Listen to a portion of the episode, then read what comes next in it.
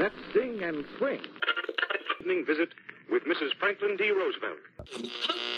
2 o'clock on Thursday afternoon in Manila.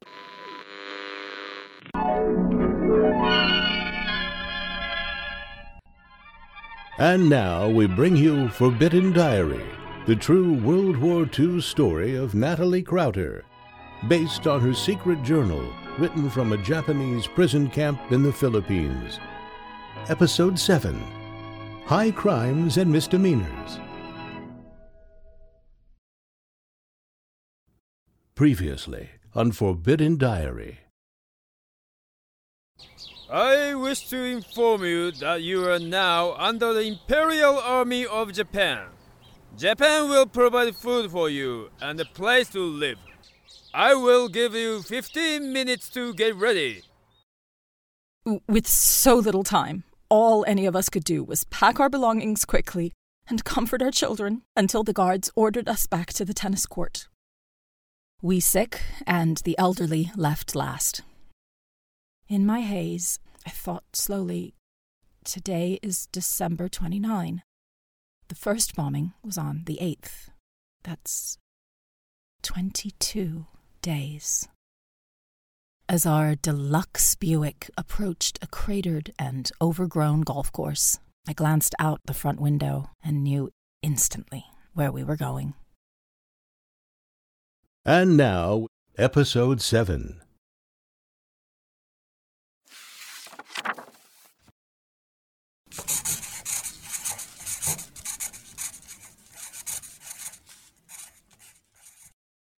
December 30, 1941.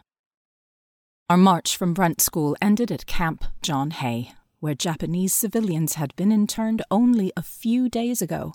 Some are now our guards. Lieutenant Mukibo greeted us when we arrived. This is war.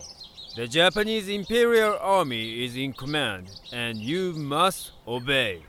If a gun is found and not turned over, you will all be responsible. The mistake of one is the mistake of all. If one tries to escape, five will be shot.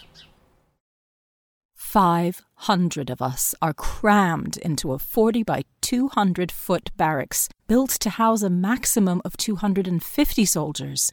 It's one of four bordering a sandy parade ground full of bomb craters. And like the other three barracks, the roof is peppered with shrapnel holes. The water gave out during the evening because of a broken electric pump and no reserves left in the storage tank. One of the Japanese threatened us with no water said that they went without water for several days, and we'd have to do the same. We woke today in a gauzy haze of exhaustion, weak, hungry, and thirsty.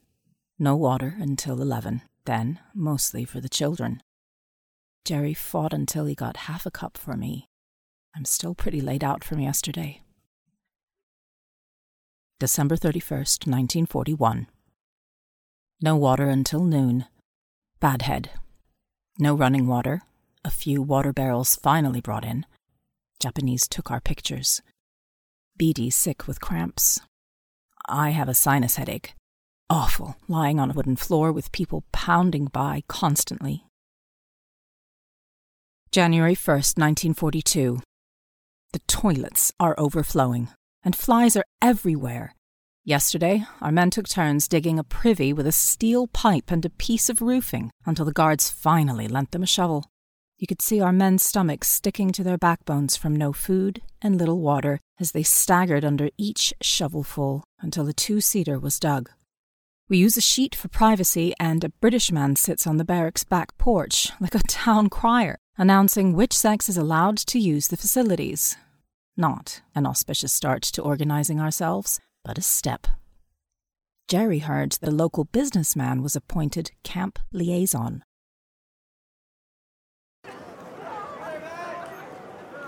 Last call, gentlemen. Last call. Are we all clear? Yeah. Right then. It's ladies' turn. Ladies' turn. Ladies' turn. Well, what do you think, Carl? What's worse, digging the latrines or monitoring them? Oh, got a worse one for you, Jerry. Camp liaison. or cook? Ask Alex. The Russian chef who works at the Pines Hotel? Yep. And now he's got us ingrates for customers. How long do you think he's gonna have food to cook? Oh, Don't know. So far, we've pulled the food that came over from Brent, but a lot was left behind. The guards said they'd bring over the rest. And haven't. Yeah, and probably won't. Isn't there something in the Geneva Convention about feeding prisoners? Looks like we've been invited to a potluck party, Reverend. Gotta bring your own food. Yeah, and then the guards eat it.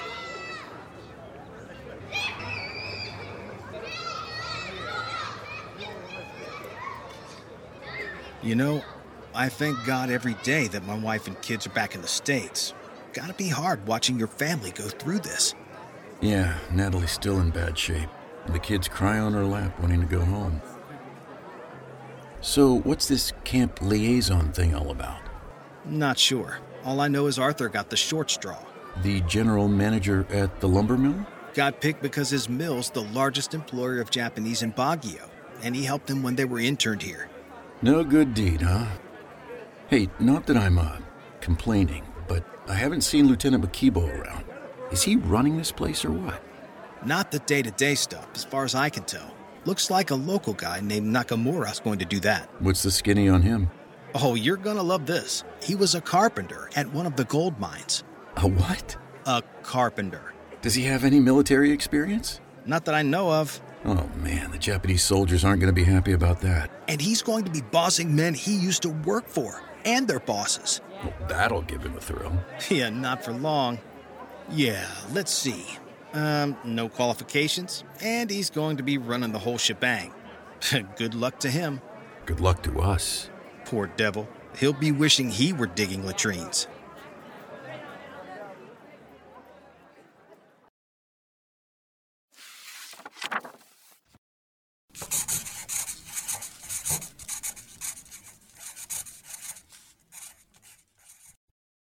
January 2nd, 1942. Dysentery broke out during the night. Three cases. Children. Then another five cases. One screamed for hours in pain. We finally have running water and are back to regular toilets, cleaning everything with lye.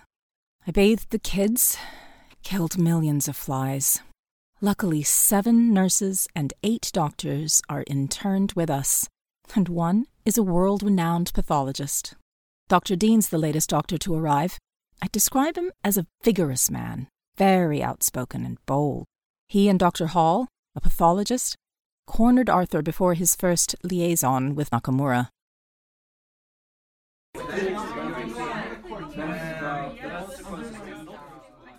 Six hundred calories a day? That's not enough to sustain life. Nakamura says their army doesn't have the funds No, no, to... no, no, Arthur. You need twenty-five hundred calories a day to survive in this climate. Okay, hold, hold your horses, Dr. Dean. Nakamura also said that the local Japanese are going to give us rice until the army sends money from Tokyo. I I don't believe that. And even if they do, two cups of rice a day isn't enough to sustain them. Let, let me just finish. I'm also going to see if Nakamura let us buy food in town. We're also concerned about dysentery, Arthur. The cases are increasing. You gotta tell your buddy Nakamura how serious this is. Well, he's right. I don't want to sound any alarms. Well, I'm going to, Dr. Hall. People die of dysentery. Of the trots? Yes. Yes. Uh, well, no. They usually die from dehydration.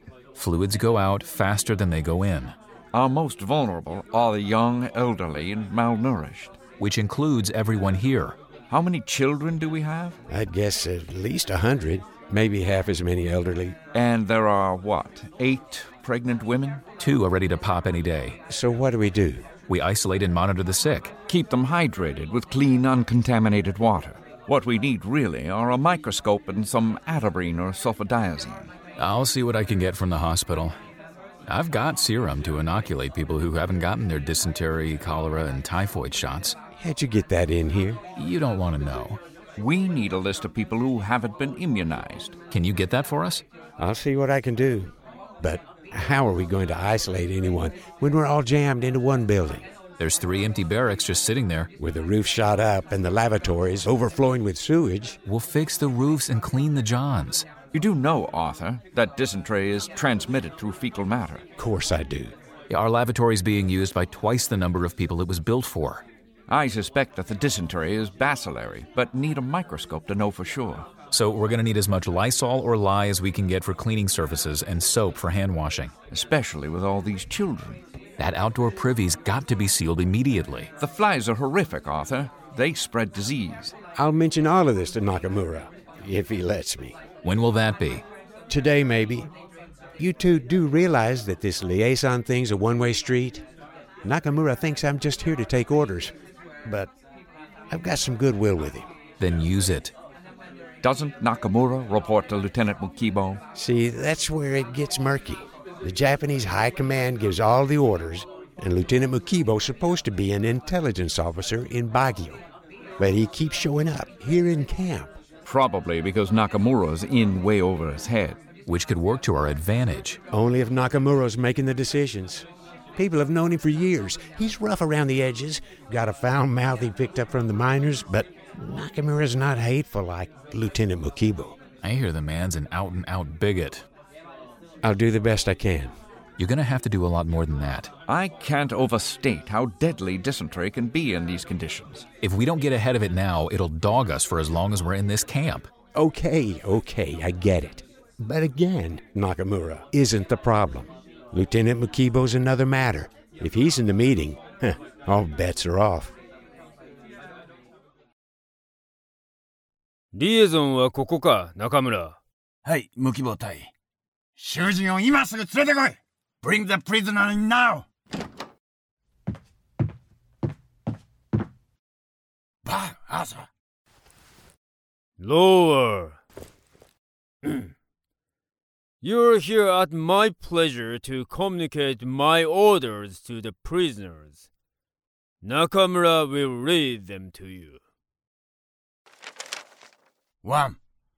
Men and boys over 10 must move to Barracks 2.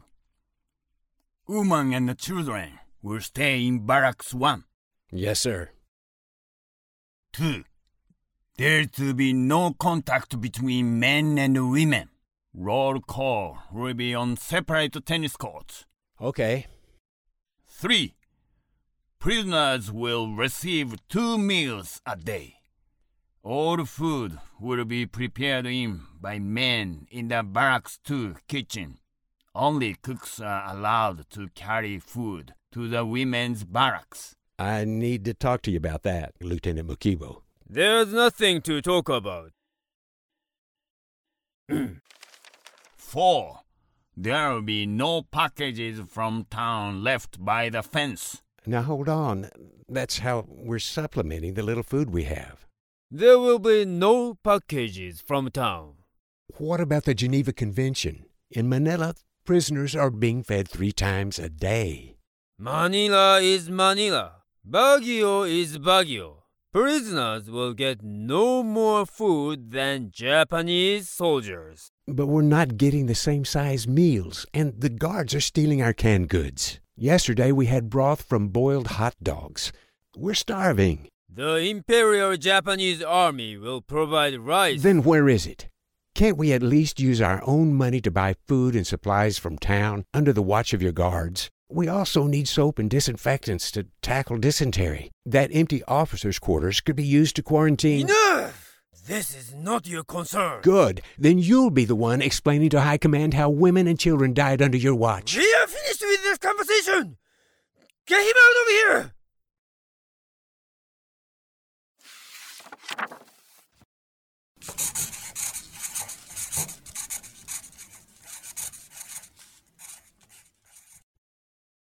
January 3rd, 1942.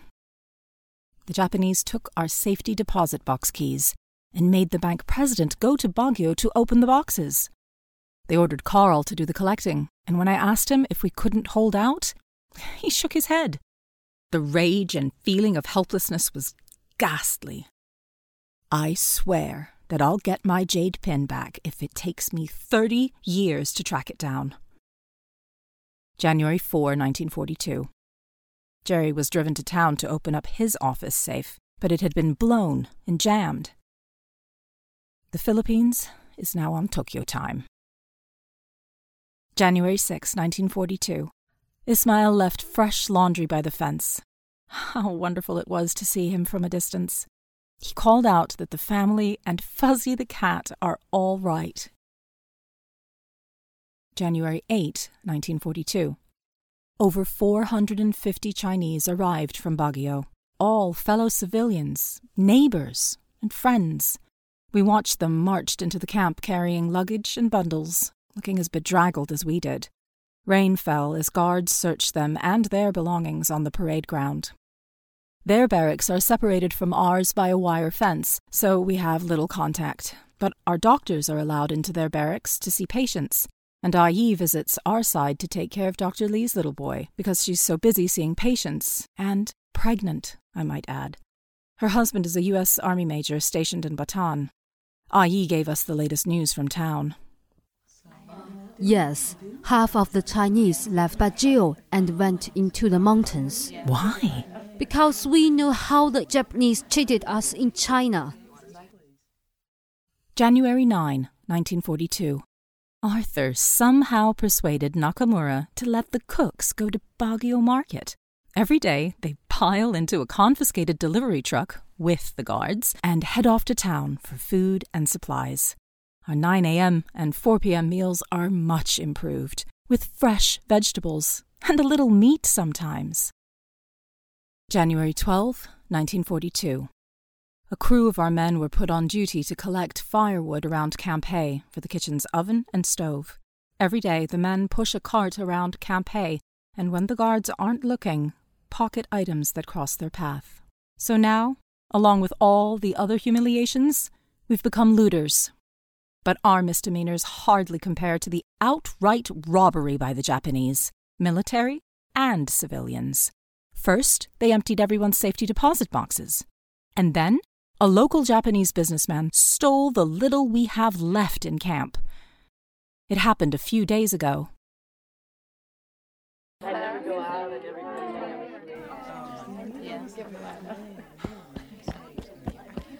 Mummy, come look out the window.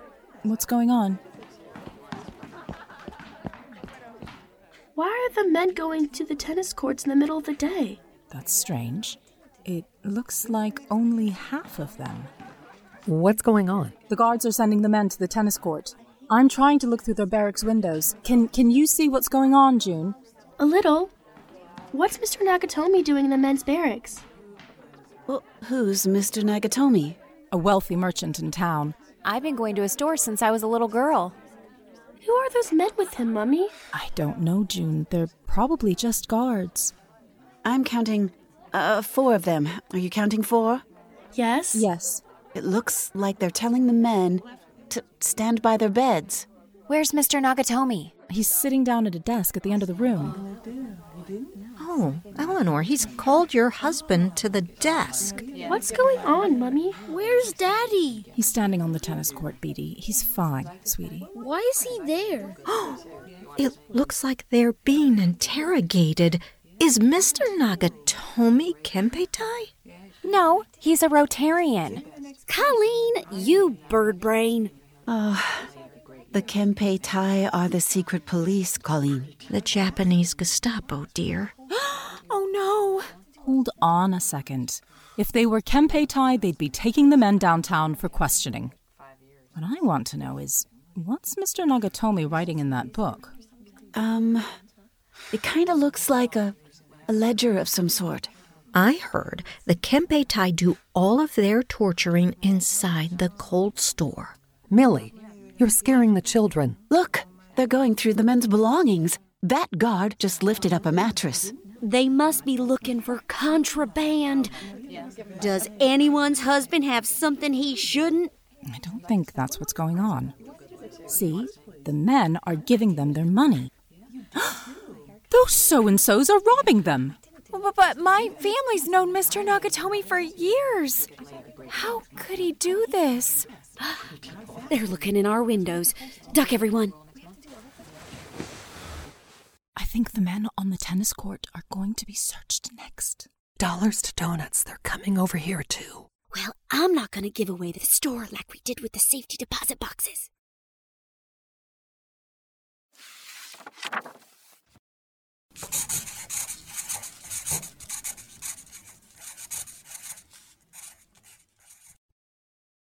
After they finished with the men, Mr. Nagatomi and his bandits walked over to our barracks. Fortunately, we women had time to hide anything of value. One woman wrapped her diamond ring around a wad of chewing gum and put it in her mouth. Another pinned her engagement ring into her long hair. We were told to go to our bunks and get ready to hand over all stocks, bonds, checks, and cash in excess of 100 pesos. Then, in all politeness, Mr. Nagatomi said, Please remain in your bunks until we are finished. As we were robbed, those with more than 100 pesos passed their remainder to others surreptitiously. Another slipped her excess pesos through a knothole in the floorboard. After several women gave exactly 100 pesos, Mr. Nagatomi became suspicious and ordered married women to hand over all of their money. After they were done, we watched out the windows helplessly as the thieves sauntered past the guards with market bags full of money. Because commingling is limited to a half hour on Sundays behind divided fences, took a while to piece together that a minimum of 5,200 pesos were stolen from the women's and men's barracks. Now we're all broke. January 19, 1942. More dysentery cases were reported, so I went on a rampage and jacked up people about lysoling and rolling up mattresses. Nakamura has allowed us to organize a camp committee, but never lets us forget we're under his thumb. The group is made up of five men who don't have families living in the Philippines, including Carl and Dr. Dean. One of the committee's first acts was to post job assignments. Beatty came running into the barracks to tell me about it.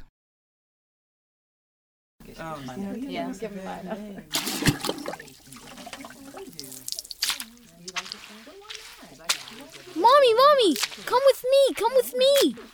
I'm busy with the floors right now, Beatty. Come on.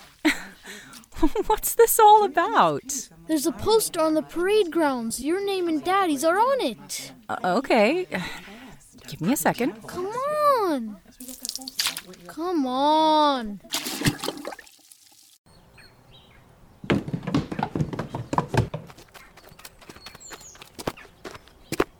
See? Well, look at that. It's a duty sheet. What's that? A, a list of job assignments. See? I'm next to inside sanitation. There's Daddy's name. He's outside sanitation.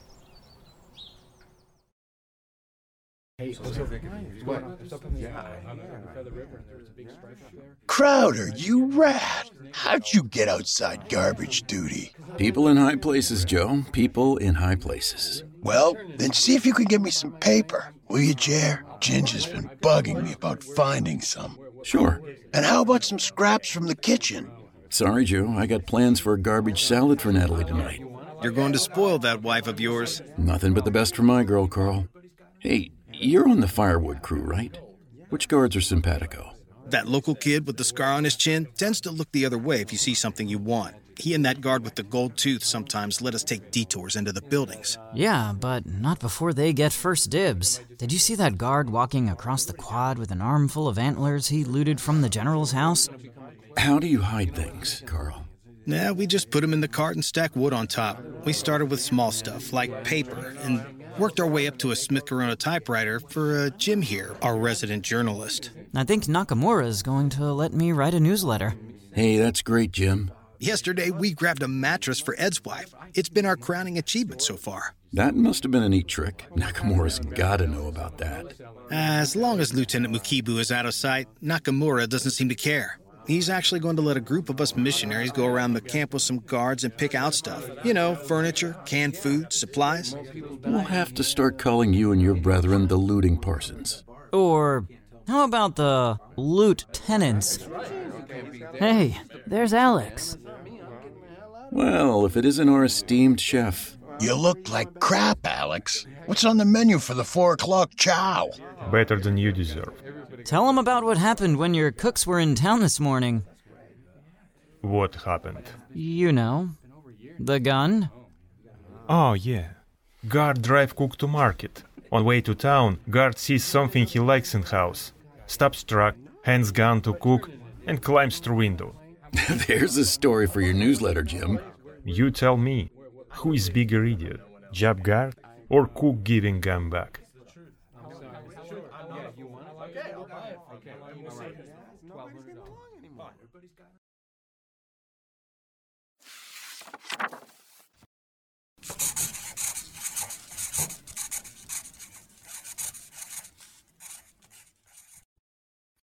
January 24, 1942.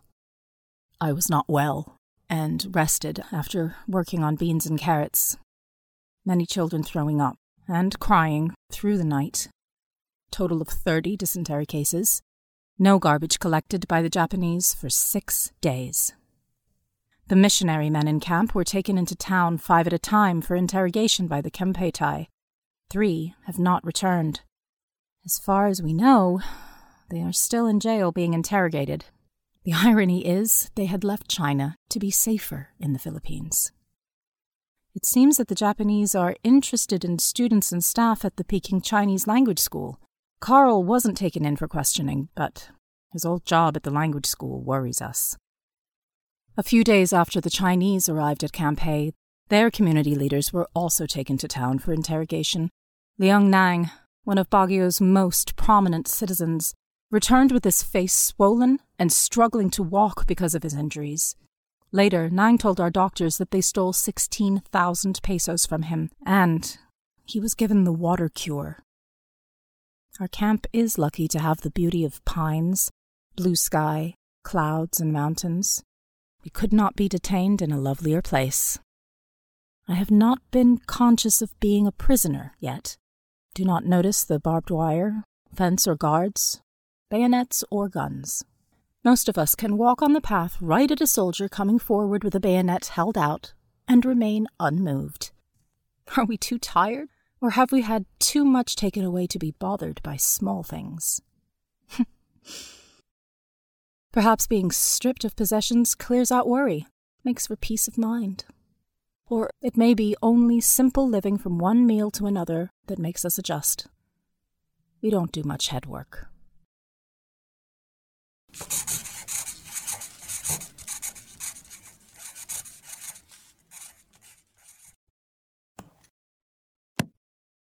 This concludes episode 7.